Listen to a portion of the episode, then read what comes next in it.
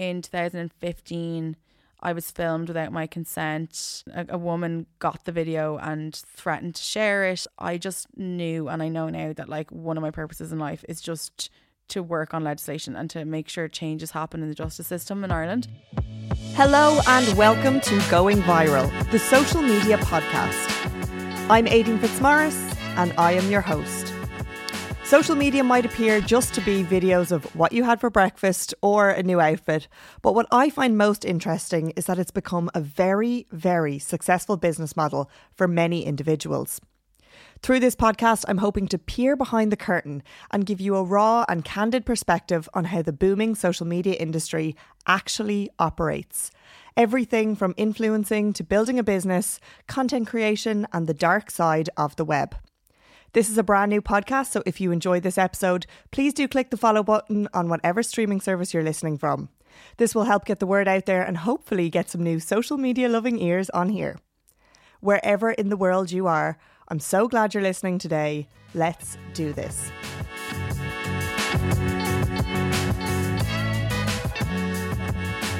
This week, I am delighted to be joined by the founder of Goss.ie, Ali Ryan. I've known Ali a long time, but it was really last year while on a press trip in Italy that I got to really know her. I was so impressed by her story, her work ethic, and her boundless way of thinking. She's a true boss, but it also is making important waves in our legal system around the use and abuse and sharing of intimate imagery. This is an episode I've been so excited to record because I know we're going to have a great conversation. Welcome, Ali. Welcome. I love that you're like, we met on a yacht in the Amalfi Coast.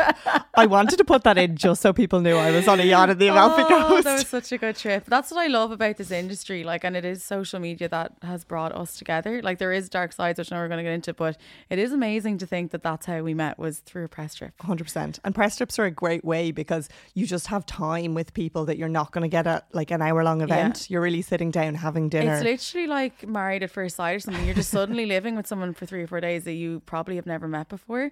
So I think we talked about that on the trip. Sometimes you're nervous going away because you're like, oh God, who's on the trip? Yeah. Are we all going to get on? But that was that was definitely one of my favorite press trips ever. We need to have a reality TV show of influencer press trips. Somebody needs to get oh on that. Oh my God, our late night conversations we were having is like an yeah. episode alone. Yeah, yeah, definitely. So Ali, to understand you, um, I kind of wanted to dive into your early years. So is the Ali that sat in front of me today anything like who you were when you were younger? Yeah, I don't know. I would say yes and no. Um, I had like a re like I look back on my childhood and I'm not happy. Like I did not have the best time growing up. Um, just like I was really badly bullied from the age of about four which is so young. So I started getting bullied by this girl who lived near me. Um, I don't know what it's like in all counties, but in where I lived in Dublin, I grew up in Knocklyon. We got a letter to our house to say which teacher you're going to have. I went to St. Colmcille's and uh, there was, it's like one of the biggest schools in Europe. I think it's like the second biggest in Europe. So we all got little letters. And I remember me and her were put in the same class. I had been playing with her for like two years, whatever. it sounds so juvenile. and then I remember we got this letter being like, we're in the same class. And it literally started that day. She just was like, now looking back, I think jealous maybe. Yeah. But I was like this bright, bubbly. I had white blonde hair, curly hair. I could talk to anybody. Like I remember remember being like really like about life. Like I was always so excited about things. I was like singing, I was dancing. Like if there any home videos of me when I'm a kid, even when we're on holidays and stuff in Disneyland, I'm always away from the camera, like doing other things, dancing. And then when the camera's on me, I'm like, oh my God, I'm a little star. Like I was really, really like that. And then I know this sounds so depressing, but kind of as life got more difficult and more difficult, I felt like that little girl was kind of just like murdered. I was just every time I I moved schools three times, so every time I moved schools or went to a new place, the kind of star that I had was just getting dimmed every time. Mm. I just felt every time I started somewhere new.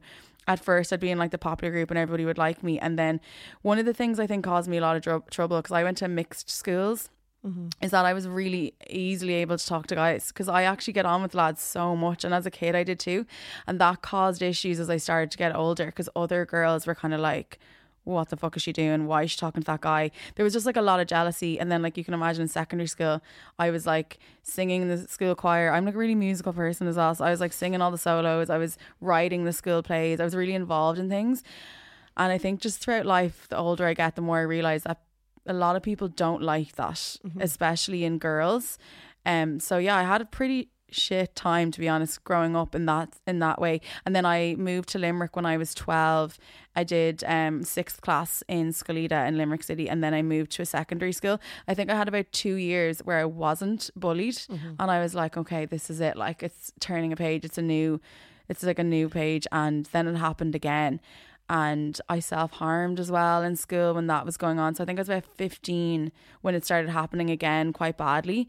And then my mom was just, I remember I was home for Christmas over the Christmas break, and my mom said that I was like finally in a better place. And my mom's a psychiatric nurse. So she's very tuned in. And she said like as the break was coming to an end as it was getting closer and closer to going back to school she said she could literally see the light coming from my eyes like going. So she was like no. So then we moved schools again. I moved schools again.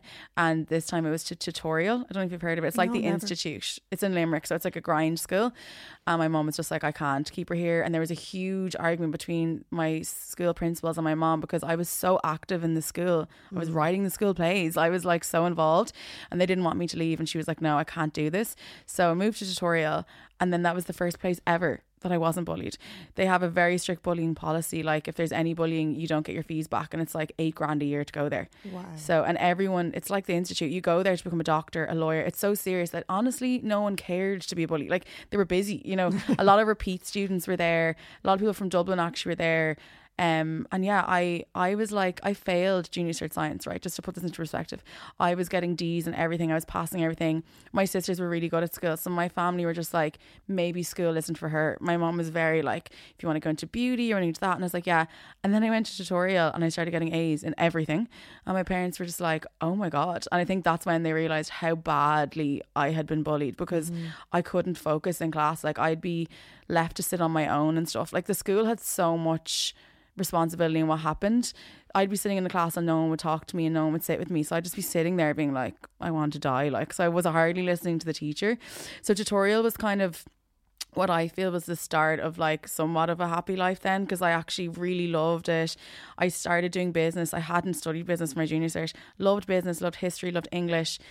Things were kind of all going well there. I really was happy there. Had my first big love when I was 17. So like things were like going well for a while. This is like a common trend of my life. And then a week before the leaving cert, sorry, five days, I got diabetes. I didn't know what was wrong with me, but I ended up in hospital and I got diabetes. And they wanted me to sit the leaving cert in hospital. And I was like, no. And at this point, I wanted to do law, right? So I was in this grind school. I was getting A's. I was like, I'm going to do law. I think in my mocks, I'd gotten like 510 points. I was like, mm. grand. But I was so sick. And when you first get diabetes, like they were saying to me, like, you're not really going to be able to concentrate for about two weeks now after this. I was like, my leaving cert's in four days. So I still did the leaving cert but I got so yeah, sorry, that had happened. then my parents separated. Then my boyfriend dumped me, and then it was time to get my results. And I remember my mom was like, "Look, you're gonna get your results that you want because you've had such a shit summer." And I was like, "Yeah, no, I know, I know." And then I didn't. I, I oh. didn't. Yeah, I got I got four twenty, and I think law that year was four twenty five or something. I was just off it. Um, and it's such a mad story now because I remember being so devastated I didn't get law. I remember it was only my fourth choice because in maths I only got a D. I was so not with it during the exams. So I had business actually number two, number three. And then number four was new media and English and UL. And I remember the prospectus being sent to me when you got accepted, you know, like they send you, this is your course. And I started bawling, crying. And my mom was like, Do you want to take a year out and have a think about it? And I was like, No, because if I take a year out, I know I'm never, ever going to go to college. Like, I was such a workhorse, even at a mm-hmm. young age. Like, I had my first job when I was 13 in a printing press. I worked in the local shop. Like, I was always like, money, work, like all the time. So she was like, Just take a chance on it.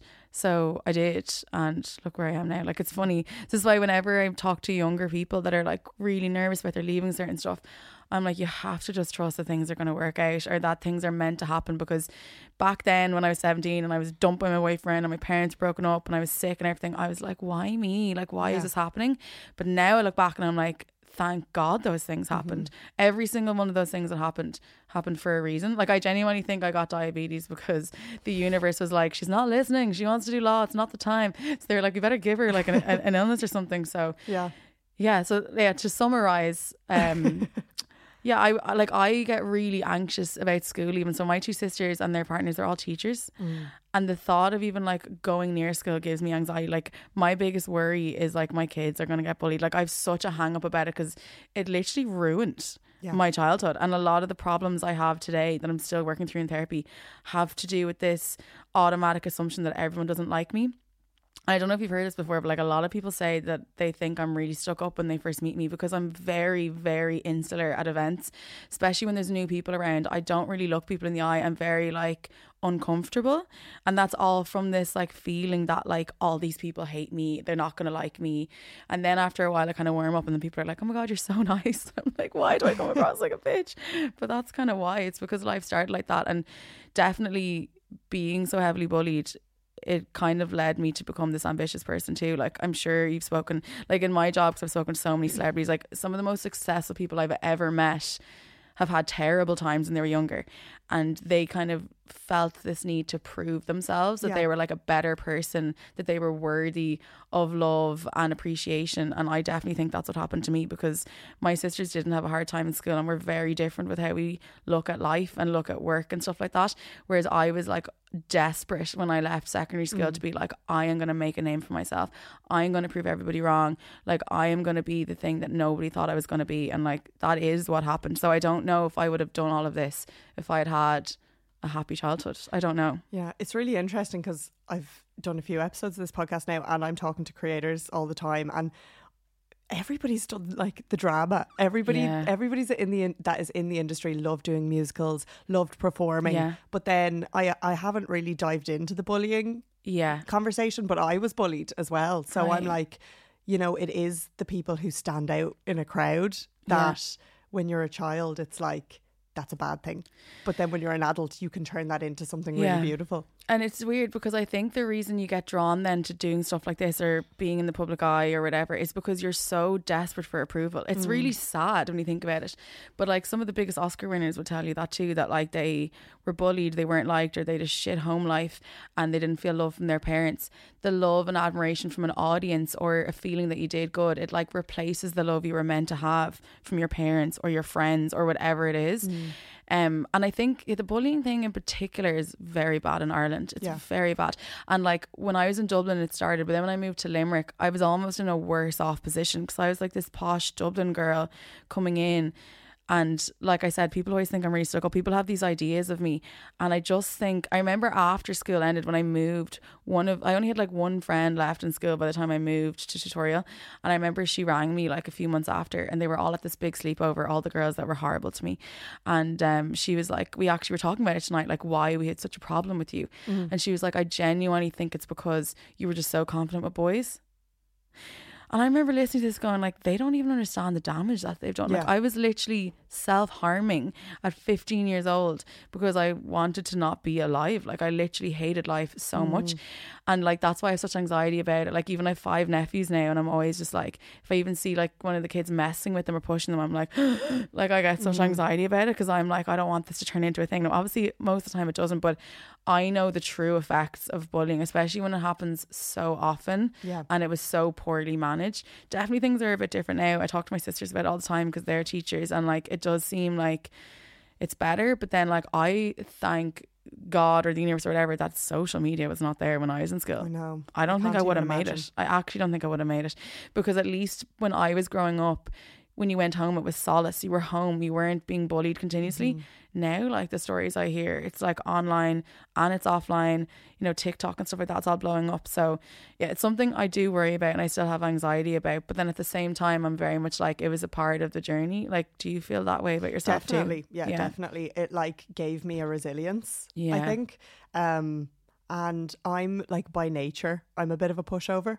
And it's something that I very much have like tried to do a lot of self work on. Yeah. And not even a pushover for myself, like a pushover for the people I'm close to. Like I have a best friend and she's so her morals are so admirable to me because Yeah. if we're in a situation she will always stand up for me and say, Yeah. That's not right. Like if she was in a pub with somebody and she heard that they'd said smack about me, Yeah. she'd give out to them. Really? And I want to do that for her. So I'm like, I'm working on That's that. good, But I think that that maybe stems from me being bullied and like just going yeah, into I, myself. I never stood up for myself, and I think if I could redo things again, because I've talked to my mum about it so many times, and like she was very much like, like it's one of her biggest regrets how she taught me to deal with it because I, she Mm-hmm. was very much like just ignore it.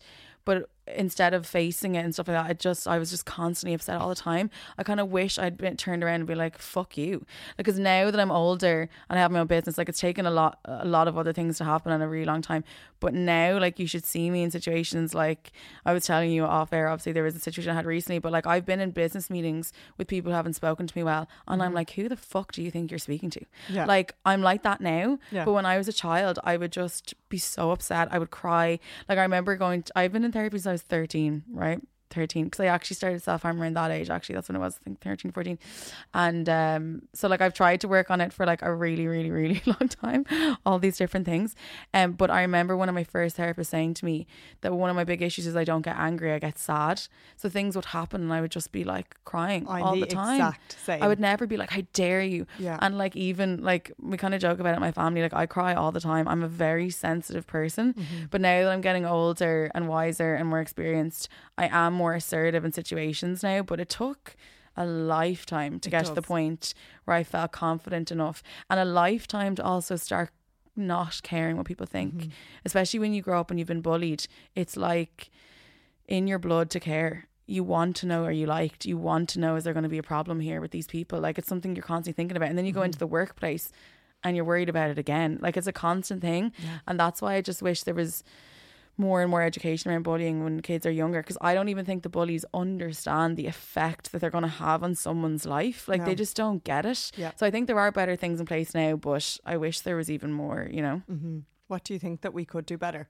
Is it talking about it more or maybe providing like services in schools? Like obviously Coco's law, the legislation that I was a part of, um, Jackie Fox is the woman who made that all happen. Her daughter Nicole Fox killed herself um, because she was bullied. She took her own life.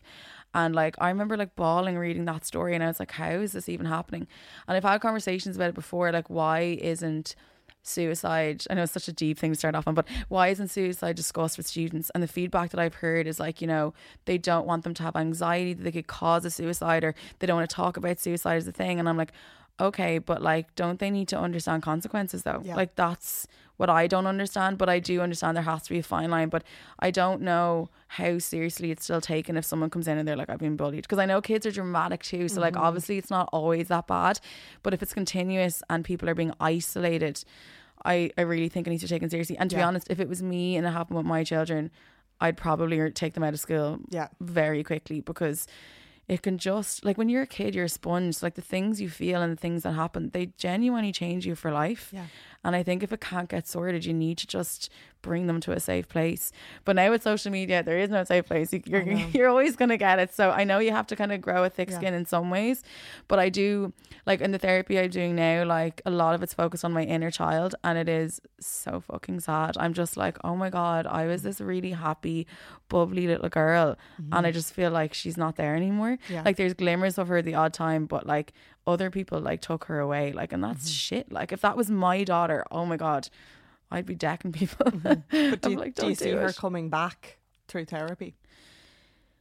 Um, I don't know. I feel like through therapy, it's more like trying to give her love of like the the love that was missing and let her know everything's gonna be okay. Like I actually have pictures of me as a kid in my house, which I know sounds so weird because my parents should have them, but I have them as like a reminder to be kinder to myself. Yeah, that's who you're talking to. Yeah, and to like give her love because she did have such a tou- tough time and I don't know. Yeah, I do just feel sad about it. Like, but definitely through work, you know, like the reason I set up Goss, one of the reasons was is because it was something I loved. So when I do things that I love, I like feel her there, you know, like when I, I did stage school for years and stuff like that. So I still do little bits. I haven't in the last like three years, but I've been like writing TV pilots and doing bits of acting and stuff. When I do those things, I kind of feel her and definitely doing like the Gossies, like the big productions. Um, whenever something like really cool happens, I'm like, oh, she'd be like delighted, stuff like that. So I'm trying my best to kind of bring her back and give her like a little hug and be like, everything's gonna be okay. But mm. I think that's what like I know we're gonna get into a bit more about trolls and stuff. I don't think they can separate a person from a child, and sometimes I wish they would look at us as all little kids Yeah. because they would never talk to a child like that. Yeah. But we are still all little kids. We're just like grown up and we've real adult jobs. But like inside, like our emotions, we are little girls that Mm-hmm. just want a hug from our dad or a hug from our mom or to play with their friends or to be picked first on a, a team. Like we're always going to be like that inside. Yeah. Did things get better when you went to college? Yeah, so I liked college. Um, I worked loads during college. which sounds funny, but like the work part of it is what I probably remember the most. Like, so I had a job in O2 in Limerick, which was kind of like the original Google in Ireland, as in the way the company was constructed. It was voted like best company to work for three years in a row, stuff like that. I was 18 when I started there. Um, and I was just doing inbound customer service, being like, "Oh, you stole my credit," stuff like that. and then there was an opportunity to apply for this sales job, and I was 19. I remember when I went for it, and like loads of people in the company went for it. So I was like, "I'm obviously not going to get it," because there was people that was there for years, and I did get it, and I got it for inbound sales on the um on the business team. So it was really high commission and I kept winning like sales person of the month and stuff and I was like, Oh my god, I fucking love this. I was like leaving college, I was like coming to work instead, doing overtime. And then in the middle of the degree, I had to do a work placement. So at this point, I had decided because of O2 and sales, I wanted to do advertising. I was going to do a postgrad in advertising, and that's where I was going to end up. But then we had to do a co op, and the co op office kept asking me, Have you got your placement sorted? I was like, Yeah, yeah, yeah, Grant. Everyone was going to Spain to teach English. I was like, I don't want to be a teacher. I'm not doing that. so my dad was like, My dad is like a heating specialist, and he was installing heating stuff in this guy's house. And he gave him his card at the end, and it said NUJ on it. And my dad was like, Oh, are you a journalist? And he's like, Oh, I'm the editor of the Limerick Post newspaper. And my dad was like, "Oh, my little my daughter, like she wants to like work in the industry because I had already said I wanted to do something like that." And uh, he was like, "I'll set up a meeting." So I remember going in. It was lashing raining. I was so late, and he was just like, "Yeah, there's no time here to teach people. We don't have the time, so you can't do a co-op." And I was like, "Just give me." Like one week, just one week. And then it was meant to be this unpaid, kind of really short term thing, but I mm-hmm. ended up being fully paid, stayed for eight months. Wow. Yeah. And I was obsessed with it. I was like, I like, and it was such general journalism. So I was like meeting politicians. I was like going to openings of like buildings. It was 2009. So it was the recession. So I remember doing like sit down interviews with taxi drivers about them losing their homes and mad stuff. It was really intense. Then I was like editing the motor section and the wedding. Like I ended up doing the most random stuff in that job, but I loved it. So I had the businessy bits then done from O2. Then I had um the Limerick Post, and then the reason I had UL down actually was because of the Erasmus part of it. So then I got to live in Italy for six months, which was amazing and very formative experience. I loved that. Um, and then when I came back, it was like my final year. But like I did crap in second year and third year. I just kept wanting to work. And then I was going out with kind of a bad guy as well who lived in Cork. So I kept going down to him. And then in, in the final year, the fourth year, I was like, right, better pull all this together. And I did well in the end. But I was still very much like work, work, work. Um, so I started working in Spin Southwest. And then I launched a blog called Miss Red. Don't ask me. Miss Red, like M I S S. So I used to get up in the mornings, I'd write in the blog, then I'd do college work. Then I was working in Vodafone sales as well, actually. And I would do that and I'd have all my books and stuff there. You can kind of understand now why my life's mad now. So I'd have like all my books. I'd be studying while I was on the call to customers. Um, and then I also would be going into Spin West and I would do the news reading on the hour every hour on the weekends. And then I was a broadcast assistant to actually Maureen O'Connell's talk show, No which is so funny. Yeah. She had this amazing talk show in Spin West. Everyone was obsessed with them. I had like pink red hair. I was 19. It's so funny now that like I got her toast the gossies and I do R&M all the time. So it's a real like full circle Yeah. moment. So I was doing all those million things and then we were getting up to the exams and I was like, I want to be a journalist. I loved the Limerick Post. I loved Spin West. And I remember saying it to like my family and my friends, and they were like, But you've been living in Limerick for 10 years. You don't know anyone in Dublin. You don't know anyone in the industry. I was like, I'm going to be a journalist. So I just started emailing like people. I literally was finding like editor at independent.ie, email them my blog. And I was, cause I was doing interviews with, like Laura Whitmore, Vogue Williams when they were like the top of their game. And that's what the blog kind of was. And I was like, I'm going to get a job. And then I got an email back from the Independent being like, Do you want to come down for a meeting on like Monday, whatever? So I drove down from Limerick to the Big Smoke. And then, and when I got there, the person I emailed was not there. There was no one there. No one knew what to do with me. And this guy came over. He was like one of the editors. And he was like, Look, just write a story or something. I was like, okay. So they gave me a login, wrote a story they thought was good. It was about um Leanne Moore getting uh, to be the backing singer for Jedward for the Eurovision. This sounds so random, right? But she was from Limerick, so I knew her and I'd seen on her Facebook she got it. I did an interview with her on the phone and she was like, Yeah, I guess I was just in the right place at the right time. And I was like, Yeah, cool. So I wrote it up. And then the editor came back with like an A5 sheet, like this massive sheet. And it was literally like right place, right time, picture of Leanne Moore with Jedward. And my bio was on it, my name. And I was like, Oh, that's so cool. What page is that on? And he was like, That's page three tomorrow, which is, but when you're in showbiz journalism, page three is the front page. And I was like, oh. And then he was like, when can you start? Like it literally happened that quickly. I didn't even tell them I was doing my exams. My exams hadn't started yet. So I was like driving up and back from Limerick and stuff. I think I was staying at my uncle's house in Dublin. And then I went and I did my exams. And I remember telling everybody before we even graduated that I had this job in the Herald. Now I didn't really leave with loads of friends from college either. Like to be honest, like I just I don't know. I just don't always don't attract the best people to be around. But I remember when that kind of happened, everyone was like, "Oh my god, fair play!" And I had like there was some night out or graduation thing that I had missed, and they were, they had voted me like most likely to succeed in my class. Wow. I was like, "That's really nice." But I think a lot of it was also like, "Oh, she's going to the Herald. We should be friends with her." Um. So then I graduated, came back, and then a couple of weeks after that, I ended up being the diarist for the Herald. So, anyone who knows the journalism industry in Ireland, when you get to do the diary for the Herald, you can literally do any job after that. It is the most difficult job in showbiz. Like, the Herald had two editions. So, I would be filing until six in the morning and then I'd f- file again. I'd be out until three in the morning, following the GAA team around, seeing what they're up to, going to nightclubs. Like, I had to be like reporting what was going on all the time but it, and it was a very intense, very, very, very difficult year because it was very old school back then in terms of like the editors and how people were treated and stuff like that. But I was like, I'm doing my 12 months. And I, and I remember it was coming up to nearly like the end of the 12 months. Like it was like days away. And my, my mum was ringing me and I was bawling because I was just having such a hard time. And I was like, mm-hmm. I will literally work in a chip shop after 12 months, but I have to do the 12 because it needs to be on the CV 12 months. And then the day before it was 12 months, I got a text from someone in the mail on Sunday being like, there's a job coming up and we think you'd be a perfect fit. So I went for that interview and I was only 22, just turned 22. Sorry, not even. Yeah, it was around 22 anyway.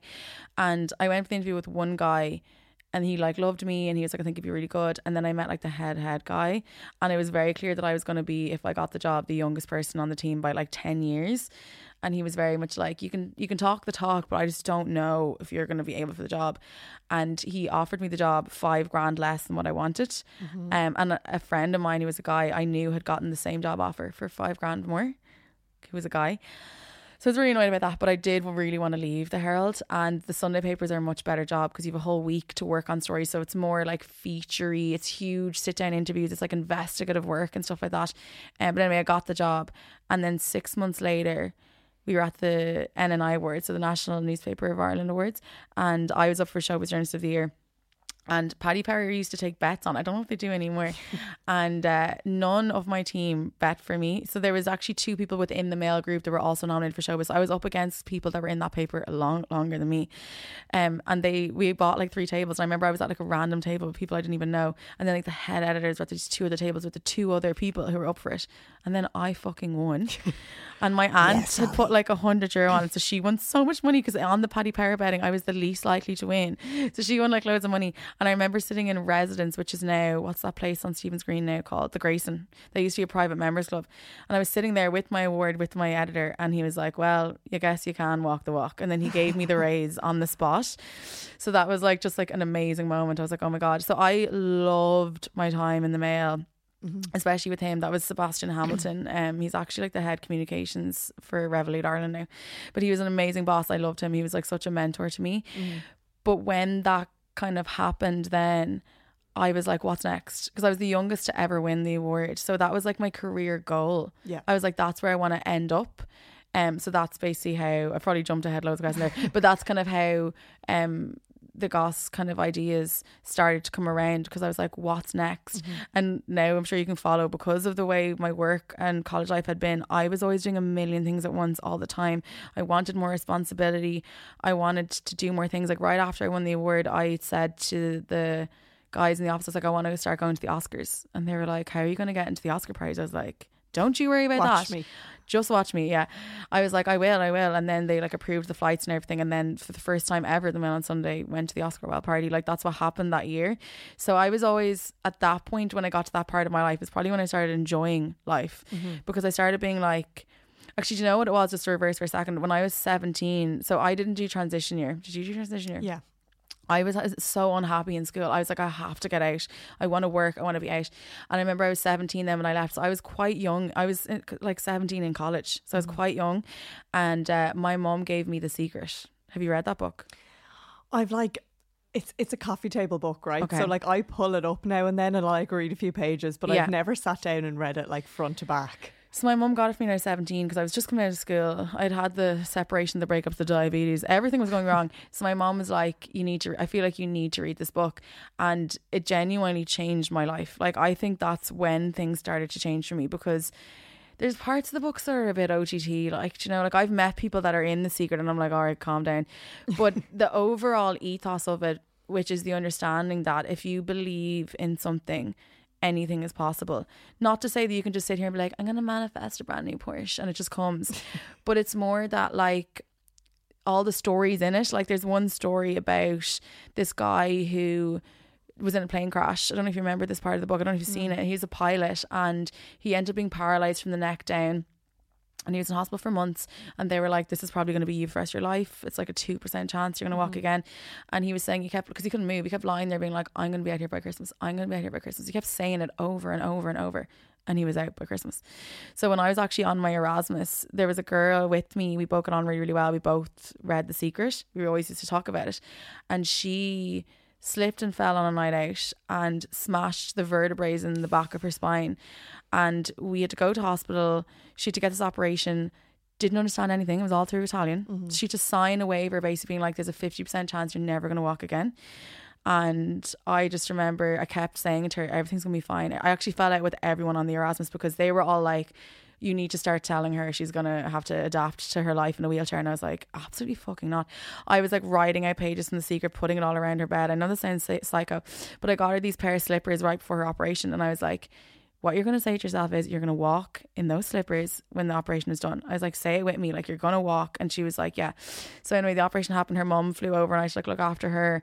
And then she the day it all happened where because I think after an operation on your spine they actually still don't know if you can walk or not because mm-hmm. you need to try. So they got her these like special steel shoes. It's like to help you stand properly. And she was like no I want the slippers. I want the slippers. And they were like right. And then she walked. Now her and her mom to this day are like you literally saved her life blah, blah. I'm like I didn't. But it's just a it's just a mentality thing. And I clung on to it so much and I still believe in it so mm much. I do struggle with it sometimes with like my personal life because a lot of things I wanted to happen haven't. But overall, if I was to look at where I am now to when I go back to 17, the things that I'm doing now, most people told me, if not everyone, you are never going to do that. mm You're not going to make it in Dublin. You're not going to be good in the industry. You're not going to be able to handle this you know, like what do you think people said when I said I'm going to start a business when I had no business degree? Like everyone has always been like, it's not going to work, mm-hmm. it's not going to work. And because I read The Secret and because I believed in it so much, I've always been like, I can do absolutely anything in life. Yeah, I see that in you. And that's why in your intro, I wrote boundless thinking. Yeah. That's like the key word when I look at you. I'm like, you put your mind to anything, you will get into an yeah. Oscars party. I've see, I watch anything. you, and I'm like, that's boundless thinking in practice. If you were like, I bet you ten grand you're not going to get into the Met Gala next year, I'd find a way. Like I'd find a way, and like it does, it does definitely stem from that. And it's a mixture of having the ambition to really want to prove myself, like we were talking about from the bullying, and then the mixture of genuinely believing and it's not even that I believe in myself so much. It's just I believe in the theory that you can achieve anything you mm-hmm. want in mm-hmm. life. Like I talked about it recently on my Instagram. I don't know if you'd seen it, but I got really into vision boards a couple of years ago and I used to actually have them up on my wall. I can't remember where I'd seen it. It was probably in The Secret. And I did one in like 2018. 2018 was probably one of my worst years in business. Like, I don't even know how the company survived. It shouldn't have. We got into so much debt. We owed loads of money. It was a crap year. And I remember that year I did a little vision board and I had like my dream house. I had like this white Jeep and I had sold my car at this point. I couldn't even afford a car, right? Mm-hmm. I had like this dream Jeep. I had all these things. And then I packed it all away. And then I remember I moved into a new place and I found it. And like Toyota had come to me and given me an ambassadorship and given me a white Jeep. Like I'd even forgotten the stuff that was on the board. So I've done that every January, every year I do it. I did it last year and it's even creepily more what happened. But it's not that it's like a spell or anything. I just think when you say out loud or write down the things that you want you kind of subconsciously start working mm-hmm. towards mm-hmm. them. So like if I so I had said in 2013 I'm going to go to the Oscars one day blah blah I did it in like late 2013 but I wrote it in a diary this like one like a bucket list of 25 things or something and I only looked at that diary about 2 years ago and everything was done everything it was like make a TV pilot like there was things I was like this probably won't happen but I'd love it they yeah. all have happened so yeah I think I just think that's the secret to life, honestly. That's why that book is called The Secret. And I also think that's why we have tall poppy syndrome here because out of any people civilizations I've met throughout my life, the Irish seem to be the most that doubt themselves. So they don't really do the things that, like in LA, you are born and you're like, I'm going to be a clown and a surgeon and I'm going to direct a movie. In Ireland, it's very much like stick in your lane.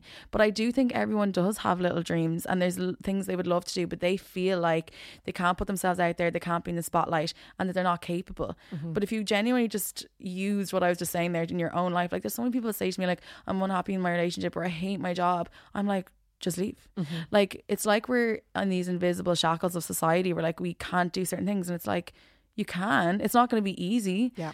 But like you can literally go do whatever you want. If you said to me you want to go to space, like you probably will. Like yeah. it's not that hard. It's just trying to have that mentality and like trust me, it is it is difficult when things aren't working out. And like Goss, we're nine years in business now it really took about five and a half years for that company to become a success. So I had five and a half years being so broke, like not being able to afford dinners with my family, sleeping on the floor of my office because I couldn't afford a taxi home. Like it's not glamorous, but now I'm in a place where I'm mm. so happy and so secure. So it's really hard work, but I think if it's something you truly want, whatever it might be, if you just focus on it, you can achieve it. So speaking of Goss, yeah. Could you explain to somebody who might not know what it is? Yeah. What, what Goss is. actually is. I was only explaining this the other night to someone. Who was I saying this to? When I was in LA, people were like, What's Goss? I was like, Let me tell you. What I normally say to people if they've never heard of it is it's like an Irish version of e news. That's kind of what I normally say, but like obviously, or, or the mail online. So it's basically an online celebrity news website. I know the word goss makes it sound like it's scandalous, which is kind of ironic because it's not. And it takes people a while to like trust the company and trust me. But now, like, I have so many good relationships with huge celebrities because, like, when they actually met me, they realized, oh, like, I never out people. We don't break mean stories. Like, we, you know, anytime you see a story about a breakup or anything, like if it's a source revealed, like it's nine times out of ten it's that person. Like I would never have the girl. Like I don't write any of it anymore, but I'd never never have that on the site. But yeah, I suppose one of our biggest things then our USP is our Instagram. Like we've 126,000 followers, so we're kind of dubbed as an influencer as well as a media mm-hmm. site because everyone's obsessed with the Instagram stories. But yeah, we just talk about all showbiz, Irish, English, US, from Love Island to Brad Pitt to Ryan Tubridy. Why do you think it's been such a success? Do you know what? The actual site itself genuinely has been a success since the day it launched, right? But that's not how you make money. But in terms of the content, right? Like, so if I take you back to it, like I had just won Showbiz Journalist of the Year. So I was literally told by a panel of, you know, renowned journalists that I was the best in the country at showbiz. So I'm not very confident about myself all the time, but I am about my abilities. So I knew that I was doing the right thing. I knew the site was going to be huge because there was like you have to remember back in 2014 when I launched it, there was no news site in Ireland at all that had showbiz. So if you wanted to learn about like what Rosanna Davison was doing or Jennifer Zamparelli, you had to read a newspaper. And I was like, this is stupid. Like you should be able to just go on Facebook. Instagram wasn't that big at the start. Um, so I was just like, I really think that people will love this. I was nervous about leaving the mail because I was getting invited to everything. I was doing all the RTÉ press things. I was friends with celebrities. I was like, are they going to give a shit when I have this new thing? Are they going to think it's like a blog? But I remember the first week we launched, Nicky Byrne and um, Nicky and Jenny had a show together on 2FM and they like talked about us. And I remember we were in the office and I was like, they're like, yeah, yeah, I just saw the story on goss.ie. I was like, oh my God, they know my name. And uh, then, but very, very quickly, we were invited to everything. And I do think that's because I already had a reputation. Like, you know, like yeah. I already had a career built up. So that was perfect. The struggle from day one has been making money. And like, I hold my hands up, like, I had no business experience. Like, I remember taking out my sixth year business notes to be like, where do I begin?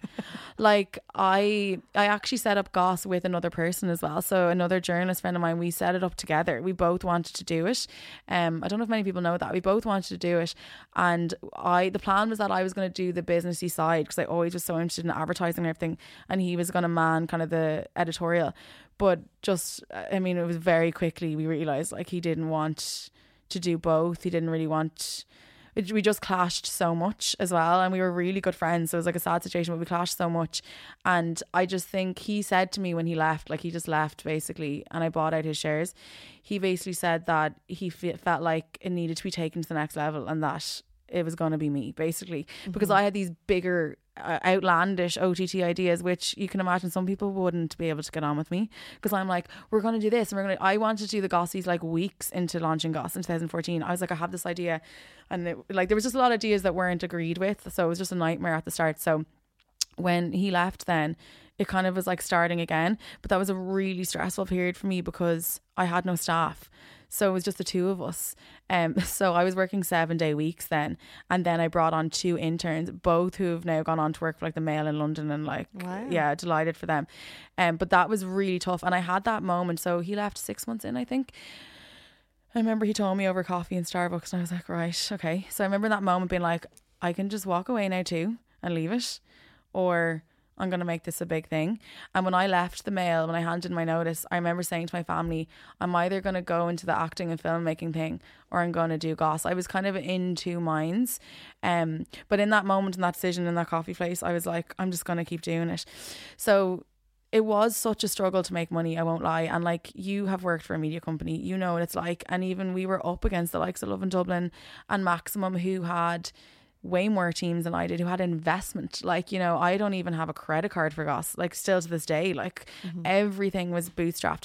And on top of trying to make it a business, I was writing all of the content. So it was seven days, it was so intense. Um, and the big struggle was media buying agencies, which you know now, which like control basically all the advertising. Um, so that was really, really hard. So to get to the answer of your question, the last three years have been where Goss is successful, and the pandemic has a massive part to play in that, mm. which I know is it's kind of mean to say because a lot of businesses really suffered during the pandemic. But what happened with us is that a lot of the bigger our bigger competitors was were forced to let lots of people go because suddenly their costs were too much because the advertising dropped. I mean, I think I lost a hundred grand overnight in ads because everyone was like, "We're pausing everything." Mm-hmm. But I always have had a smaller team, smaller overheads. I got rid of the office straight away during COVID, so that cost was gone. I didn't lower anyone's wages. I was like, I'm going to keep it all the same. And a lot of brands are like, oh, Goss is the exact same. But other brands were like changing and stuff. And then the issue I'd had with some of the big companies is that we weren't getting meetings. But then you cut to COVID and there's no excuse not to be free for a Zoom. So I started just taking advantage of that and I was like, meet us, do this, blah, blah, blah. And then our audience grew, I think, by 30% during COVID and it's never dropped. It's mm-hmm. still gone more than that. So COVID kind of just made everything stop for a minute and calm down and I really just got to think about things and we got into places we hadn't got into before and that's kind of when things started to change for us really. We just started getting deals we weren't before. And like it's always been the same to be honest. Any brand who's never worked with us once they do they work with us for life because they realize the impact that we have. But it's funny because the last like year in particular people keep being like oh, goss is doing so well. Like oh my god goss blah blah and I'm like in my mind it's this it's the same. It's just being amplified more because people can see the bigger deals. But in terms of the content, the social, we've always been that good. Like I know we're the best in the business. I have no two ways about it. Yeah. And like it was about four years ago where I took a step back from the editorial. So I think people still think I write on the site, but like I've no idea what's on it today. like we do a weekly meeting where I talk to the editorial team and I like have opinions on things. But like Kendra runs the site, and then we've Soapy as a deputy editor as well. They basically run the entire thing. Um, but I think the main thing we hear from readers, if we're looking at the editorial side, is just we're so quick. Stories can go up at two o'clock in the morning. Like sometimes we've been faster than TMZ. We're so quick, we're so spot on. Because we're an all female team and all the girls are in their twenties, we are our own target market. And then with the business stuff, I just feel like all that's common sense to me. But then I that's why I struggle sometimes to find good people because I'm like, why can't you do twelve thousand things at one time? Because I'm like that. um, but yeah, I think it's definitely it's definitely coming into its own now. Like that was the best gossies we've ever had. We're doing the best deals we've ever done. It just took time, and like so many people along the way were like, you need to leave it. And like when I started Goss, loads of journalists in the industry like all fell out with me. It's a, it's a common trend now, people not liking me anymore. Um, and I remember hearing like that everyone was like, she's not going to last till Christmas. So then I got through the first year, and that really pushed me to keep going. And then the second year, the same comment was said again, like they're just you're going to fold. And then I think that year around 2018, we nearly sold the business for let's see there's an NDA but for a very very very high amount of money it was actually in the business post they wrote about it and I ended up walking away from the deal like it was over a million and I walked away from it but we had been planning to do it we as in me. So when that had to end and I decided not to do it, money was not to be found because I had spent the whole time just trying to get the deal done. So that was a really difficult year. And like so many people in my life were like, maybe you just need to walk away. And I was like, no. And then I think it was that Gossies that happened last year was like the biggest one we'd ever had and then the hard work is paid off now. But like, you know, when you're telling your family and your friends that you've had to sleep on the floor of your office and like you can't afford a car and you can't afford to have a meal when you're with your family, like they're obviously like, Is this worth it, Ollie? Like, mm-hmm. are you mm-hmm. sure this is worth it? But I kept being like, I know it's gonna work. Like I just I know we're so good at what we do. Like this is it has to work. And I was looking at our competitors that were making like ten times money that we were back then. I was like, I know I'm gonna make that. Mm-hmm. And now we do. So like it has paid off, but my like there's so many people that have said to me like that they don't like me. Like they're not a big fan but they're like the one thing i will say is that you're a grafter.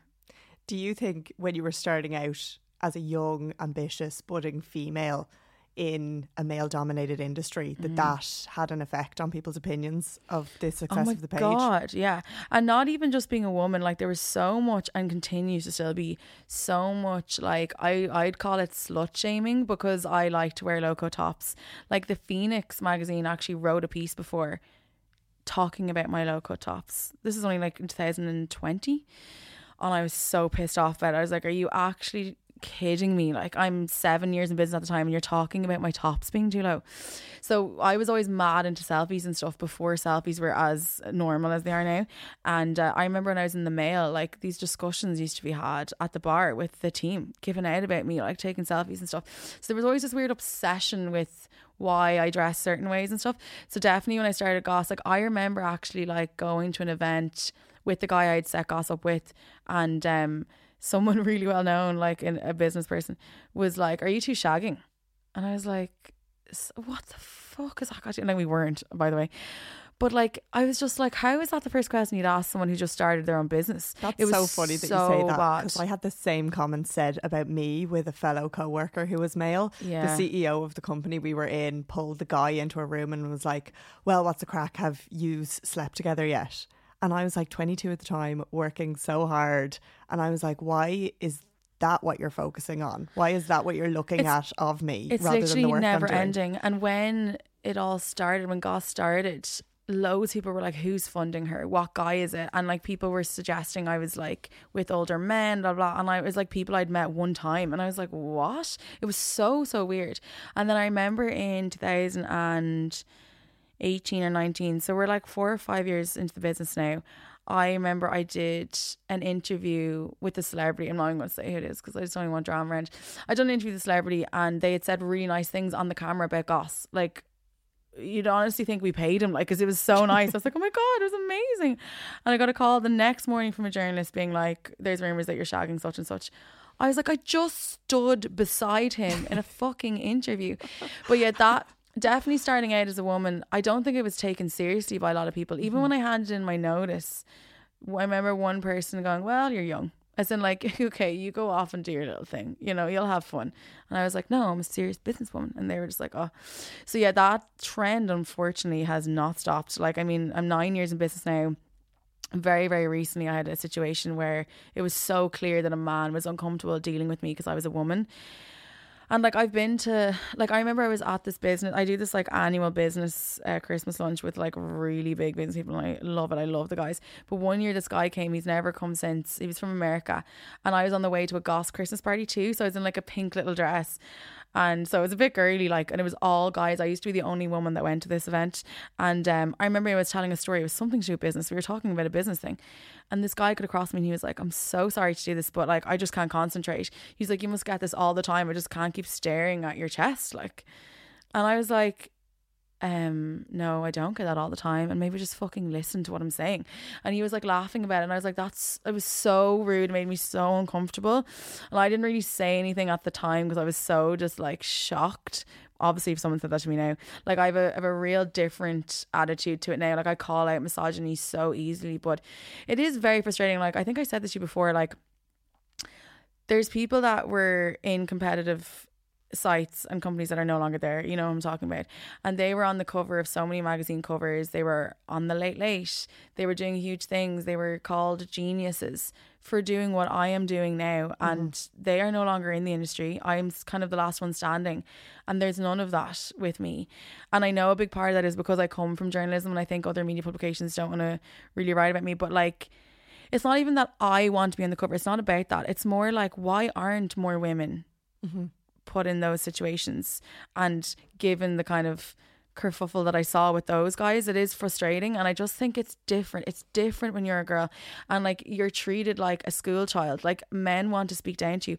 Like before that last deal, the one that was over a million, we had three offers to be bought before that one. And every single time I didn't even go past the second meeting because they said something so sexist to me in the meeting. And I remember the reason I walked away from the last deal is because we were in the meeting and the payout was meant to happen all at once and they wanted to do it in blocks. And I'd kind of been warned against doing a buyout like that. And then I said something like, well, look, I want to buy a house out of this. So I want that the money all up front. And then they're just like, you're 27, like, you know, and I'm sure you're going to meet someone. You don't need to buy a house. And I remember I was on a kind of conference call and I muted it and I was just like this. I went, no. And then I went back on and I was like, "Do you know what, let's just leave this. That's how annoyed I got about it because would they say that to a man? Like there's so many things that have been said to me in business meetings with clients, like with like well not my clients now to be honest, but when I started, definitely with business meetings when I was trying to get funding, I tried to get investment at the start and it was really like this is just a little hobby, like, you mm-hmm. know. It was very condescending behavior and it still really upsets me. Like the thing that happened a couple of weeks ago where I was forced to stand up to myself to a man. I literally was crying about it in the office mm-hmm. with Kendra because I was just like, why is this still happening? Like, why do I have to prove that I'm a serious business person? Why do I have to sit there and be spoken down to? Like, so mm-hmm. unfortunately, in my opinion, the whole gender inequality thing is not over. And I don't, I, I feel like now Goss is really successful in terms of its perception you know, we're doing really good deals, we're working really good brands. I still think I'm not taken seriously by everybody. It's not it's not everyone, but I definitely still get that feeling. And like I don't want to stop wearing sexy dresses. I don't want to dye my hair brown and stop wearing makeup. Like I'm sure a lot of people would fucking love if I did that. I like being sexy. I like being able to do that, but it definitely it causes serious problems with certain mm-hmm. men and women too, to be honest. Yeah. Do you think that social media is essential for digital publishers now? Yeah, hundred percent. Oh my god, you can't you can't do it without it. I remember when um, we started, Facebook was the thing, right? And back then, if you shared a Facebook post, all your followers saw it. Yeah. shock horror. Um, and then we were actually the first news publication to start an Instagram account, and what we used to do is we'd put like a, let's say it was a Colin Farrell story, we'd put a picture of the article on the feed because at the time when it first started. I think Image Magazine had one, but it was more like a picture of products or something. I was like, let's drive them onto the site. Like, why don't we do that? Um, and then when Stories launched, we were the first ones to be like, swipe up to read. So it's funny, everyone does it now, but we were the first ones of that. So we've always been very savvy with social media. Um, and yeah, like I think 60% of all our traffic comes from social. And out of that 60, I think 60% again comes from Instagram directly. A lot from Twitter as well. I love Twitter. Twitter is my favorite social media platform for news. Like it's just amazing. Um, but no, you definitely can't do digital publishing without social. Something ex- impressive about you, Ali, uh, that people might not know is that you're Ireland's answer to Kim K. uh, on top of running your business, you've also been studying law. Uh, can you tell me a little bit about that? Oh my god, it's so funny. Um, yeah. So back to my story when I was seventeen, I wanted to do law. I really have always been obsessed with it. And law and journalism are actually very similar in how you you study. And uh, when the pandemic happened, so obviously I'm diabetic, which I talked about. Diabetics were like one of the most high risk categories. So my consultant had been like, this is like one week into the lockdown. He was like, you can't socialize until there's a vaccine. I was like, Right. At that point, there was no talk of a vaccine. So I was like, okay. So I knew there was going to be a long road ahead. I just had a feeling it was going to go on for at least a year. I said that to the girls on the team. They all thought I was insane. I was like, no. So I was like going crazy. I was living on my own and um, I hadn't seen, I think there was an eight month stint where I only saw someone three times outside for a walk for eight months. So I kind of knew all that was going to happen. And I was like, I have to do something. And then I was like, I wonder, is there any law degrees I could do? Because everything was starting to move online for colleges. And I saw that Griffith, I think the registration had ended the day before. And I was like, it was one of my moments where I'm like, I have to do this. I'm going to do it. It doesn't matter. I'm doing it. Like, whatever happens. And I just emailed them. I was like, is there any way I can apply for this today? And they were like, yeah. And I got accepted almost straight away. So I had already done the story about my sex tape and I had been involved in behind the scenes just understanding the legislation of Coco's Law. So one of the reasons I wanted to do it was I just knew and I know now that like one of my purposes in life is just to work on legislation and to make sure changes happen in the justice system in Ireland. So I was like, I need to be taken more seriously in terms of like, I can't just be the girl from Gossip who has a sex tape. It has to be like, I actually know how to create pieces of legislation. I can walk into the Dáil tomorrow and tell them how it works. You know, that was mm-hmm. one of the big things for me. And then I also just really wanted to be preoccupied during COVID. And I always felt I'd be a really good lawyer. So I wanted to test myself. And like, I don't know about you, like, but I feel like I kind of missed reading and stuff. Like because in college you have to learn so much. I was like, I'd love to learn. So anyway, so that's why I started it and I absolutely love it. First and second year was intense, but it was it was grand because there wasn't much on. This year has been extremely difficult because life is fully back together. Um, but I do still love it, and I applied for the Innocence Project and I was accepted into it. So I have clients there. Obviously, I can't talk about it, but the Innocence Project is where um people can apply if they feel that they were wrongfully convicted. Um, some people are still currently in jail, writing letters from jail, trying to get out. Other people just want to be exonerated, and um, yeah, it's up to us to work on the cases with that. Um, but yeah, so I'm excited for it to be over though. I'm. It's been it's so intense. Like the exams are in six weeks. My finals. Christmas was very difficult. Um, but I love it and it's something to push myself on and to keep doing. And like it all really worked really well because I remember in 2020 being like, I want to start doing more current affairs things. I want to be taken more seriously. I want to work work with the Department of Justice, and like all those things happened. Like I'm speaking at the Justice uh, Leadership Sector um, conference in Dublin Castle in like two weeks to like talk about things I want to see change in the mm-hmm. industry. So like I, I don't think the law degree is solely responsible for it, but I definitely think because I understand it. Um, and then I know I was telling you before, like I have, I'm taking a case at the end of this year, and being able to like understand that, like dealing with my legal team is so much easier. I'm like, we're gonna apply for this. I want to do this. My arguments are that, that, that, and that. Because mm-hmm. when you do a law degree, like you are, all your assignments are based of like being a barrister or being a solicitor. So you have to understand how even a legal letter is written. So I know all this now. So I'm able yeah. to go to my legal team and be like, this is the way I want to frame it. And they're like, yeah. And actually, I remember um, 50 Cent threatened to sue me before. I've had so many random lawsuits, but he was one of them. And uh, I remember my like solicitor was on a yacht in Monaco or something, so he couldn't reply to his email. And I texted him on SMS, and I was like, "This is what I was thinking of saying to his lawyer at this point, this point. This is before I did the degree." And he was like, "That's exactly what I was going to say." So I kind of knew it was something I was going to be good at, and I am very good at it. Like if times were different, I'd probably go on and be a barrister and like do the King's exams. But to be honest, it's just I still have goss. I've loads going on. For me, I really want to work on the legislation angle and then I also like I do genuinely want to try and help people as well like there's talks of um can't go into it too much but uh, like a, a, free legal aid clinic for women that are victims of domestic violence is something I'm discussing with someone at the moment. Like I work with women's aid quite a lot now, and I took on family law as one of my modules last year because I wanted to understand, and that's basically all about domestic violence. Mm. It's about separation agreements, custody battles, and when I was reading through the stuff that's going on in the court system here, I was like, oh my God, I'd love to help people with that. So that's kind of where I want to use it. And it's handy for business. Mm-hmm. Like if people try to threaten me now, I'm just like, well, to be honest, when you've been threatened to be sued by so many celebrities so many times, you kind of just are like, oh, whatever. Mm-hmm. You've also been working on Coco's Law. Can you tell me a little bit about that? Yeah. That was a mad experience. Now, Jackie Fox is obviously solely responsible for bringing that legislation in. I just knew about it. I knew it was coming because I had met Jackie and I'd been talking to her. And initially, it was just meant to be online harassment because it was very focused on Nicole, her daughter. And then I had heard that revenge porn was going to be mentioned.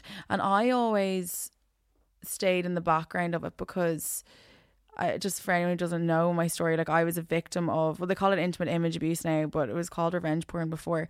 So in 2015, I was filmed without my consent. Having sex was consensual with the guy, but it was filmed without my consent. And then um another person a, a woman got the video and threatened to share it and basically made my life hell for for a very long time but when i was going through that at the time i knew that there was no crime being committed which is fucking insane when you think about it now until 2020 it was not illegal i could have walked into your house filmed you having sex with your boyfriend posted it threatened to post it tried to extort you for it well, the extortion part, I suppose, would have been kind of illegal. But um, the only thing you could have got me on was trespassing in your house, not the filming. So I had started to hear the things were happening. I'd seen some advocates. There was this girl, Roisin, she went on the Joe Duffy show. Uh, she's amazing. And she um, talked about what happened to her, and she was 17 and I got in touch with her. So I was kind of talking to lots of people around behind the scenes. I got onto the Minister of Justice uh, for Justice, and I was like, "What's happening?" Because the bill had been put forward in 2018. This happened to me in 2015. So I was just watching, being like, "When is it going to happen?" Because I really wanted to talk about it because when it all happened, and this goes back to what I was saying to you earlier on about the slut shaming thing, because so many people have wanted to believe that I just ride around, which is so annoying because I cannot explain how opposite I am to that. Like I can still count down people I've kissed. Like I'm so not like that. I just love having a bit of a sexy pose on Instagram. That's about it. But when it all happened, everyone in the industry just thought I had a sex tape, right? So they thought I was a part of it, that I knew what I was doing, that I was well up for it. And that was what the belief was. So it used to be mm. brought up to me as a joke. No one knew the trauma of like, I didn't even know I was being filmed. I've never seen it. I was being blackmailed over it. And guys in particular would just joke about it on nights out and I would just always freeze and like I wouldn't know what to do because I was like I can't even say that this video is real because if I do someone's going to find it. It wasn't illegal. Like that woman could have shared it. It wouldn't be illegal. So I used to always pretend it was a rumor. I'd be like, no, like I, I don't know. Like that's crazy. Like that girl's just making it up. And the guy in the situation kept telling me, just say it's not true. Say it's not true. But then years later, I found out he was telling everybody it was true. So anyway, then when I met Jackie, I did an interview with her during COVID. And when the interview was over, I was like, what's happening with Coco's Law? Like, what's going on? And she told me it was going to be passed before Christmas. I think this is in August or something. So I was like, right. And then I started telling her what happened to me. And I was like, I'm gonna, I'm gonna go full whack with this. Like, I'm gonna like do something about this. I'm gonna talk about this. I was lined up to do a Joe Duffy interview. Actually, that's what we were talking about doing. And at this point, I actually had never told my dad about it. I had told my family. So I rang him to tell him that the legislation was coming in. I was going to talk about it. Like that was a fun conversation. Um, and then I think around November, I wrote this huge piece called "The Truth About My Sex Tape." And Goss had never really done anything like that, like female focused issues. And I remember it had to be a bit of a discussion with my team because they weren't really, they were just like, oh, is this really right to go on Goss? Like, I don't know. And I was like, no, it is. Like, I want mm. this to be what Goss is, like the, the space for women to be able to talk about this. So, and even my mom was like, I don't know. I don't know. Everyone was like, I don't know if you should do this. Like, no one's going to believe you, blah, blah, blah. Because when it first happened, people still ask me now, like, why didn't you just say something then? It was before the Me Too movement was before Harvey Weinstein and all that stuff. Like, there's a reason why the Harvey Weinstein stuff took years to come out because mm. women were like, I am not going to be believed. So, anyway, I'd written the whole thing. I still didn't know the date. And then I found out that Michael D. Higgins was signing it into legislation, I think on the 27th of December in 2019. That was the date, I think it was. And um, I remember pressing publish. And then I turned off my phone and then I went and had a bath because I was like, oh, I'm probably going to get three or four comments now being like, blah blah blah. And yeah i could never ever ever have expected the reaction and the whole centerpiece around it. What I wanted to do was explain why Coco Law was important yeah. because Coco Law was so important to me. And I was like, if I just explain the detrimental effects this had on me, people are going to understand why this is now illegal. That's basically the only thing I wanted to do. It wasn't to be poor me, it was to be like, this is why you shouldn't share mm-hmm. intimate images. And I remember, I think only a couple of days later, I did an interview with Brendan O'Connor, and people still come up to me on the street now being like, I will never forget your Brendan Brendan O'Connor interview. And because I, I, remember at the very, very end, he said something like, the next time like you get sent an image, the next time this, blah, blah, blah, whatever way he said it, he was like, the next time you think of revenge porn, think of Alexandra Ryan. Because I think a lot of people over the years had been sent things and were a bit like, oh, that's gas. No one was ever like, what about that girl in the video? Does yeah. she know about it? Does she know it's been sent? Was she consenting in the video? Like, what's her mother going to think? What's is she going to lose her job if this goes viral?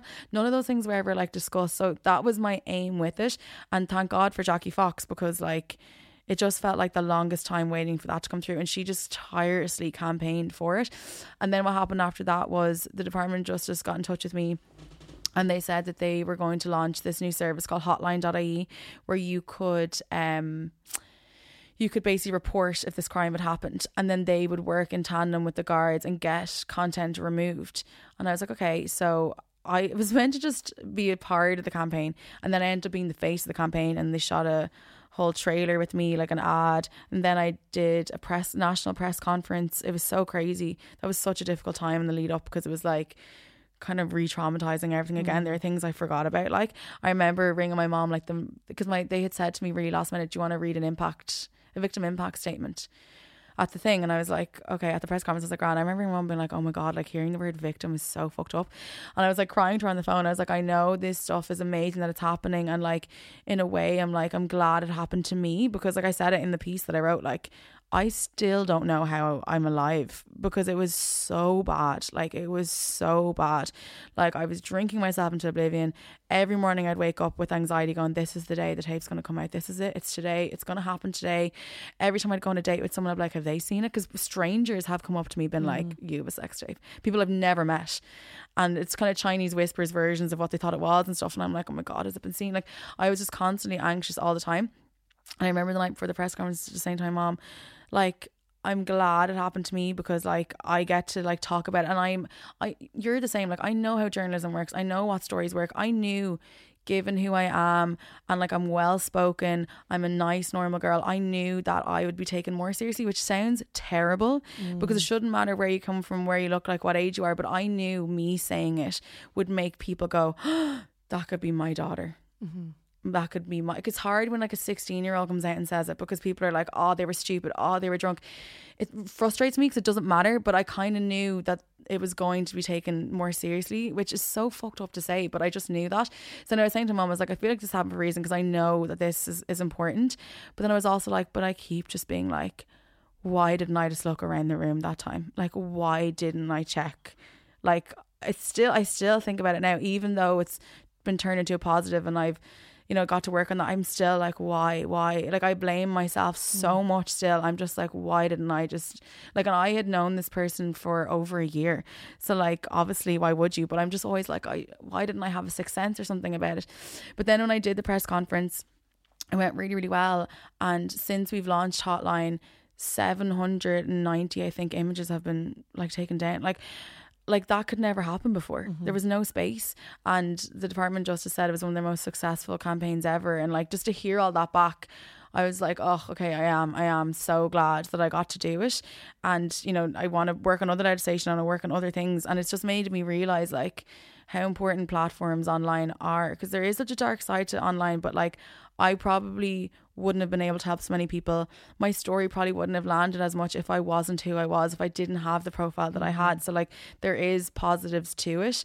Um, and that's why I think it's in general really important to campaign for change because like the government listen when your voice is loud enough to be honest they can't ignore you if you're talking about it all the time and I think that's what happened really with Coco's law mm-hmm. and that's what I'm hoping that's going to happen with the anti-trolling legislation but yeah like it's something I wish obviously never ever happened but it's like, what do you do? Just fall down and cry about it forever? Or do you get up and try to somehow make it a positive? Yeah.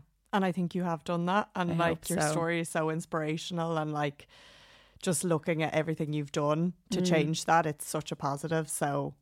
And just dealing with the great. business all at the same time. yeah. It's mad because the guy who actually filmed it all, like I said this in my piece, that a year, uh, a year before I wrote the piece, I bumped into him and one of the things he said was, I don't know how you dealt with all that while running Goss. And I was like, I know.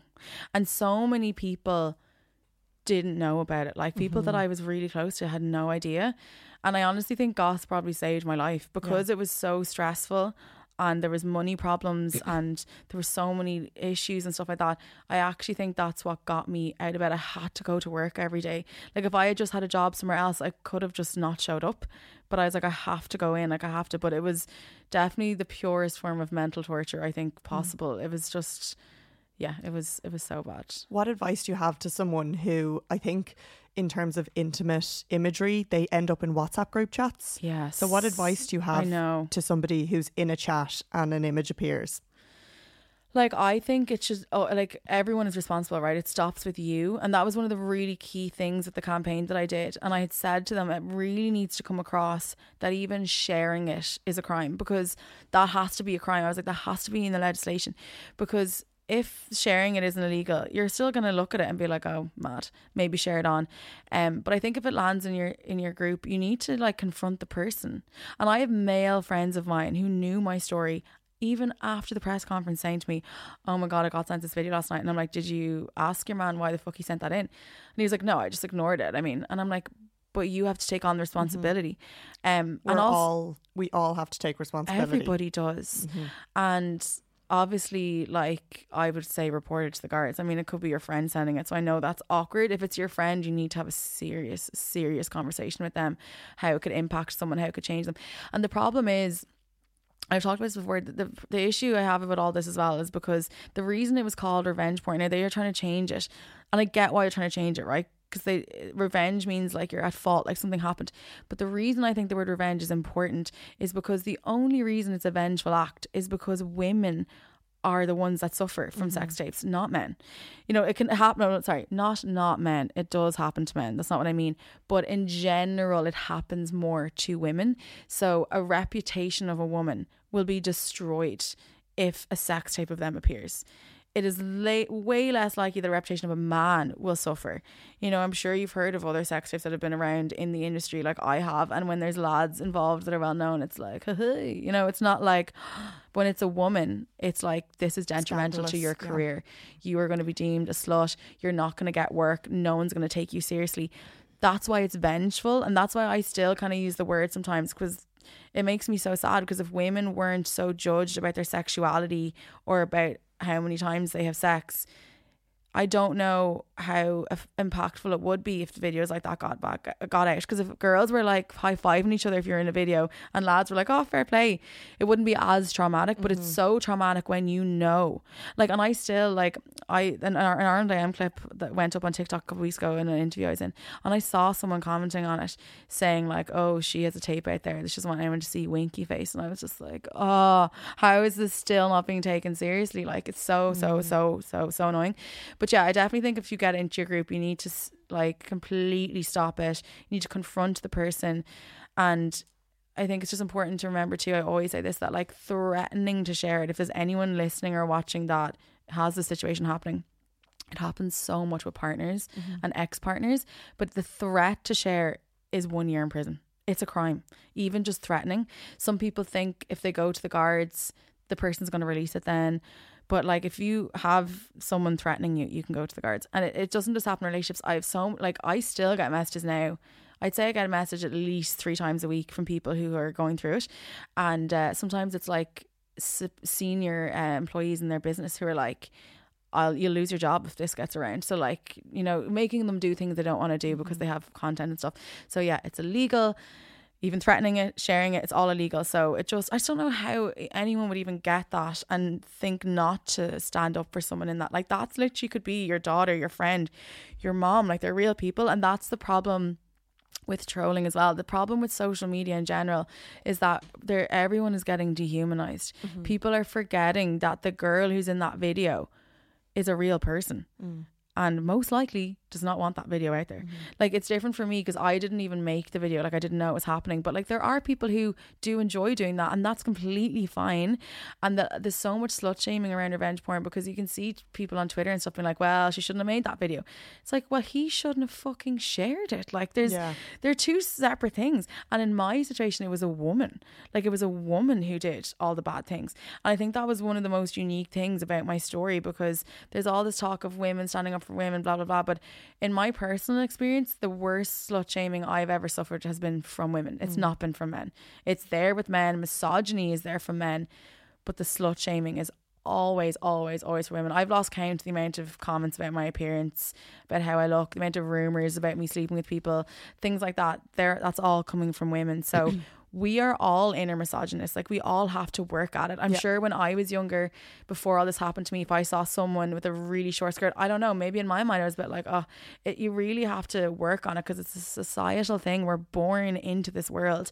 Believing that you know women being sexual is wrong and like it's not okay and like you shouldn't be into yourself and you shouldn't have multiple partners like that's how we're brought up and that's why videos like this or images like this can destroy someone mm. because society's view of women is that they need to be virginal that they need to be well behaved and that they wouldn't like something like that mm. you know like so it's it's really really messed up when you think about it. I think we are changing in the new generation. They're getting better and better, and like women are being more provocative online and doing what they want now. But it's taken it's such a long time. Do. Yeah, yeah. So speaking of um, trolling, yeah, talk to me a little bit about gossip forums.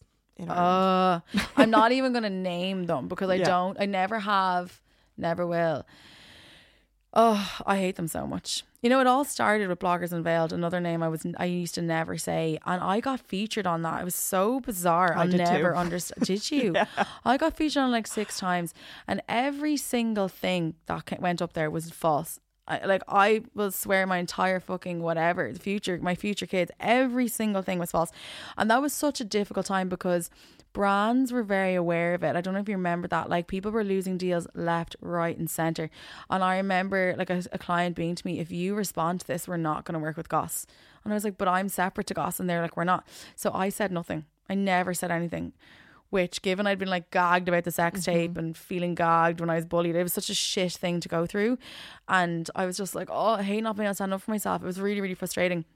But that really started the trolling for me and a certain influencer actually really started it on boards.ie when there was drama over the gossies one year. Do you remember this? No. There was like a, a thing put on boards.ie and it's it's hilarious because the same person's constantly like campaigning against trolling, but she like caused me absolute misery. It's she was the first person that people because she was kind of big on boards and all that stuff. People started to realize who I was. Like I was never on them. Okay. It all started from there, and it just caused me absolute misery. Oh my god! And it was so Googleable, and it was just like questioning me as a an entrepreneur saying like the gossies were fixed and all that stuff. I was like, what? Again, totally un- untrue. Um, so it was really, really frustrating when that all started. Now it's just like a million times worse, mm. to be mm. honest.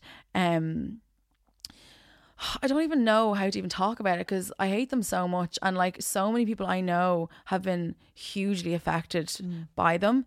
And for me, I'll tell you what my main problem is, right? Like, I don't care if someone's on a forum being like, her tan is shit I don't like her lips. Why doesn't she dye her hair? Whatever.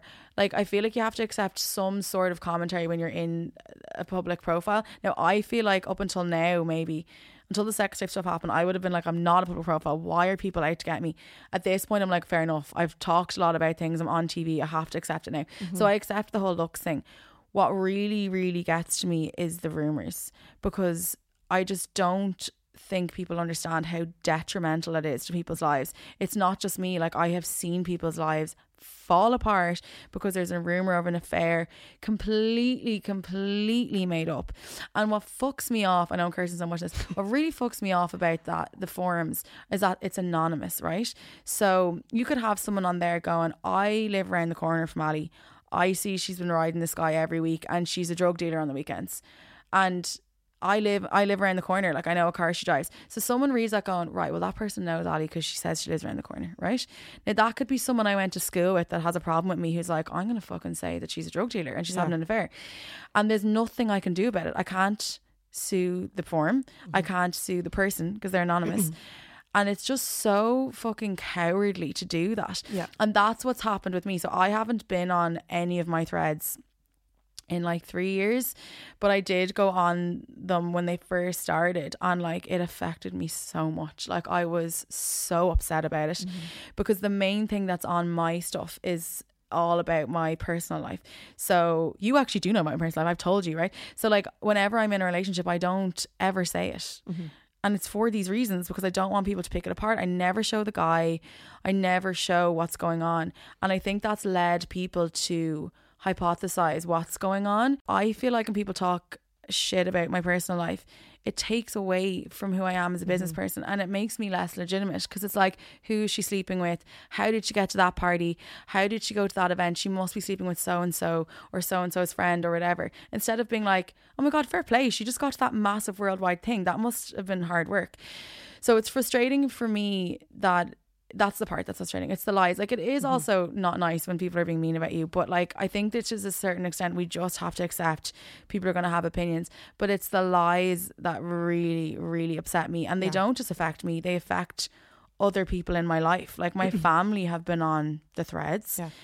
um, and no one knows what goes on behind the scenes. Like you know, when people are talking about like where you go for walks and stuff like that weeks after Ashling Murphy's been killed. Like, you know, I didn't go for a walk, I swear to God, for like 10 months after that because I found out people were saying where I walk and things like that. And people just think they're being nosy and it's funny, but like it affects my life. Like, 100%. and that's what I think they don't get. So that's why, like, my next focus, it's literally taking up so much of my energy at the moment is anti-trolling legislation. So what an anti-trolling bill is is actually one in Australia already. And we're a common law jurisdiction just like Australia. So we're allowed to use Australia as an example. This is why it's handy that I know these things, right? And the anti-trolling legislation basically what it is is that it will make the website, let's say the forum responsible to unmask the people that are writing it. So there's a thing in Ireland called a Norwich Pharmacal Order, and it basically is where you have to go to the High Court, and the High Court will force a website to unmask the person. It's through IP addresses, blah blah blah, all this sort of stuff. But it's about fifty grand because it's in the High Court, right? So one of the things I'm working on at the moment with the Department of Justice is bringing it down to the Circuit Court, meaning it will cost, mm, I don't know, maybe ten grand. It's still a lot, but it's doable mm-hmm. to unmask people. But the legislation, what it would do is it would legally require the site to do it. You don't need to go to the High Court. Mm-hmm. And either they give you the information then, and then if they don't, you sue them. And that's what drives me crazy because the certain form that you know that we're talking about really like the amount of revenue they made in 2022, I think it was 1.2 million. yeah, on Google Ads. Yeah. I didn't know that they made that kind of money. Yes. It's one of the most popular sites in the UK. It's not just Ireland, you see. There's two. I could be wrong in the number, but I know in a six monthly period they had made close to half a million. So I think it was over the it's one. Still going. I, that might be alleged now, I might be wrong, but it's very, very, very, very, very high, which means Google have a hand in this too Yeah. because Google ads are playing there. I know loads of clients who have enforced uh, rules to not be on those sort of sites. But anyway, it's it's so basically in tort law, which is what defamation is under, mm. right? So you as we have a constitutional right to a good name, Yeah. which blows my mind how these sites are there. So if I wrote something on Goss that suggested you had cheated on your boyfriend, you could sue me for probably about 50 grand. But if I was anonymously posting it, nothing. And the reason there are payouts and recourses in law is basically equity in law is basically to it's to basically repay you for the damage something has done. So when someone's damaging your reputation, so let's say people did believe I was having an affair with a married man, which I've never had, by the way, ever. Um, what if a client read that and decided not to do a campaign with 100%. Goss? That could be hundred grand gone. So that's what's been really frustrating to me. So like I feel like it should have already been in place that we are able to just sue. So that's what the legislation does anyway. Sorry. So you can you can go to the site and sue them because certain sites have the money. In law, like when you go to a high court thing, a judge will be like, Well, who has the money? So like you could have someone who wrote the comment who doesn't have a job, Yeah. who doesn't have four euro. So even if you go through the whole process of the defamation, sometimes defamation cases they pay out like a euro. It's really random. But if you get the sites on the hook, that's when you're like mm-hmm. proper proper recourse is going to happen. And I actually think what's actually going to happen if this all works out is that the sites are going to start monitoring things much more and they're not going to allow certain comments. Yeah. And like what I want is basically a world where you cannot be anonymous online. Like it shouldn't be. You shouldn't be able to create fake email accounts, which you can. Mm-hmm. It's just a difficult one because GDPR came in and has messed with everything. And like we have all these rights where our data shouldn't be shared. So if a site knows your IP address and your email address, there's concerns with that. But like, I honestly think the problem is so bad at the moment. Like, Yeah. I honestly don't know how someone hasn't taken their own life because of some of those threads. Like, I have seen people end up in hospital mm-hmm. because of those threads. Like, I don't think people really understand. And especially like what you said earlier, right? There's so many people in the industry that have had really traumatic experiences. They've had a really shit dad, or they've been bullied, or sexually abused, or whatever. And they come into these industries because they're lacking this feeling of love and attention. So we're already so broken. So then to like come into this world and have people make up lies, slag you all the time. And you have to remember, because they're not true, that means there's someone sitting at home going, I know what would really upset her. I know what would really damage her reputation. Um, so it's just such a horrible thing. And I don't think people are going to come to their senses on their own. Like when Caroline Flack died, everyone was like, hashtag be kind. It was everywhere. And like those are the same people that are on the threads now. Like So they true. are. And they're the ones with young kids as well. Like that's the trend that I see. So it's just such a huge part of my whole purpose now is like I want that legislation to be brought in. Yeah. So That's my new big thing. I hope it's going to happen, but it just it's it's, it's really scary, isn't it? Though that this is, is. becoming a thing. Like I was recently, um, part of my job is that I'll build marketing and social media strategies for clients. So I was building like an influencer profile for this brand of like potential influencers they should work with. yeah, we do that all the time. Yeah, yeah, Yeah, So I was Googling these people just to kind of get a background on them, see what was coming up in the news, whatever. And this one particular influencer, actually the first one I Googled, the first thing that came up was a blog, uh, gossip forum website. And I was like, how crazy is it that when I Google her name, the first Mm. thing that comes up is a web of lies and it's a web page. So it's all collated in this one That's place. why there is, you know, issues with the search engines. In my opinion, there's like, but see, there's no legislation. You see, this is the problem. There's nothing tell. I do think Google would be responsive if they knew that like the this is a site you sh- you shouldn't link to. But that is what killed me, and I said that to me and my mom were really close. and I was telling her everything. I said that to my mum one time, like you know. When I'm seeing someone, for example, I'm always so worried they're going to Google me and one of those threads mm-hmm. are going to come up. And like a normal person is going to think this is rubbish. But what if? But like, But a brand could be like, we don't want to be associated Yeah. with somebody who has gossip about them. Yeah. And that's an issue. Yeah. So it's just it's just like I feel like women have it so fucking hard as it is. And like that those threads are 95% women, I would say. It's like we're already having a tough time. It's already hard to get a seat at the table. It's already hard to deal with misogyny and sexism. And then on top of that, you want us to have this crazy untrue gossip around us. I saw um actually Brady did a really good podcast about rumors before when he talked about how there was a rumor him and Leo Varadkar were having an affair. It was such a good episode. And he had like a psychologist on explaining why rumor culture is so important to people and he said something like it creates a community because if you feel bad about yourself and then you see someone gorgeous I don't know, with a record deal singing on TV. And then someone says, Oh, apparently, actually, she rode the head of that uh, music company. And someone goes, Ah, that's why she's famous. Yeah. It's this thing of being like, Okay, I'm actually okay. And then everyone's like, Oh, yeah, we are actually all okay. She only is special because she did something. And like, I remember that really struck a chord in me. I was like, That is what it is. Yeah. People don't want to accept that maybe someone is special or they've done something different. But like when I meet people that are doing so well, I'm like, oh my God, how, like this is amazing. I want to befriend them. I want to work with them. But then there's just different types of people out there that when they see that they're like, we have to tear that person down. They cannot do well. And I think that's where all of this is bred. And I think it got a million times worse during COVID because people mm-hmm. were sat at home. So yeah, I feel I feel very bad for people that are coming up. I feel so bad for the people on them because they must be desperately unhappy. Unhappy. Desperately. And they must be so naive if they believe rumors. Like I'm sure you're so well versed on the industry now as well that like when I hear things sometimes I I don't even believe it. Yeah, I switch like my brain if I hear like, Yeah. did you hear so and so's blah Yeah. blah? blah. I'm like, I'm Click. immediately like, well, are you sure? Look, I get it. Gossip is natural. I'm not saying don't gossip. Like it's natural. It's just when you put it on a, a forum, the reason to do it is to harm that person. Yeah. It's for brands to see, it's for their family, their boyfriends, their kids. Like it's for harm. When you bitch in a private WhatsApp, it's to let off steam. Yeah. It's to talk to your friend. You're not doing it so that person feels shit about themselves. agreed. It's just crazy. So yeah, I'd love to see a change. I don't think it will, so I think legislation has to happen, and I'm fighting the good fight. I'm like, it has to happen. I honestly think by 2024 we'll at least have a bill on the table. Like something's going to change. I think the Norfolk Pharmaceutical Order is going to come down, which means forums like this, you and I could just unmask them in a few weeks. Yeah. What's been your biggest learning of 2023 so far? I just think keep going no matter what.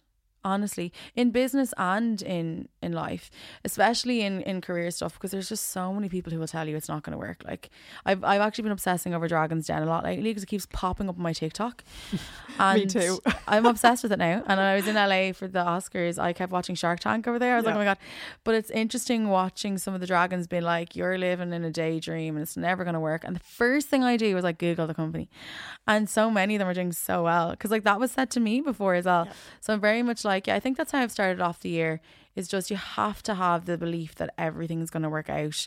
You have to have self belief even if really terrible things are happening just accepting that it's going to turn good um, and just that we all need to be kinder to ourselves. I mean it's such a bitchy time. Everyone's bitching about each other. I think we all just need to take a minute go offline a little bit, you know, now and then, and just remember why we do the things we do, and remember that all that matters is, you know, who you are and what you know. And when you're lying in bed, actually, I'll finish on this sentence. I went to the Pendulum Summit a couple of years ago. Have you ever been? No. It's really, really good. You should go to the next one. They always have like amazing speakers in. Like they've had Richard Branson, they've had from The Secret, but they had one business guy, and I can't remember his name, and he did like a exercise with us. Um, so he was like, close your eyes, and it was like you're on your deathbed and you're looking back on your life, and he starts listing things that like are are these things that would come into your head, and it's like, do you think about the time someone said like you you were ugly and it really upset you and then you spend two weeks upset do you think about like he started listing all these things and like loads of people were crying because i was like when we're on our deathbed we are not going to be like that girl i met at the event said i was fat. You're going to be like why did i waste months and weeks upset about someone when I could have been out with the man I love or out with my children or out making my business better. Like the regrets you're going to have at that time are not going to be about what others think. It's all going to be you on your own. Like you come into the world alone, you end alone, you go to sleep alone at night. And I think we just all need to remember that that if we're happy in ourselves with the decisions that we've made and the way we act and the way we treat people, nothing else matters. And that's my vibe for this year. Ali, thank you so much for joining me. This has been a great conversation. I'm always in admiration of your tenacity and your boundless thinking. If you enjoyed this episode, please don't forget to share it with your friends and let them know that we're we're here. And I will see you guys for the next one. Thank you very much.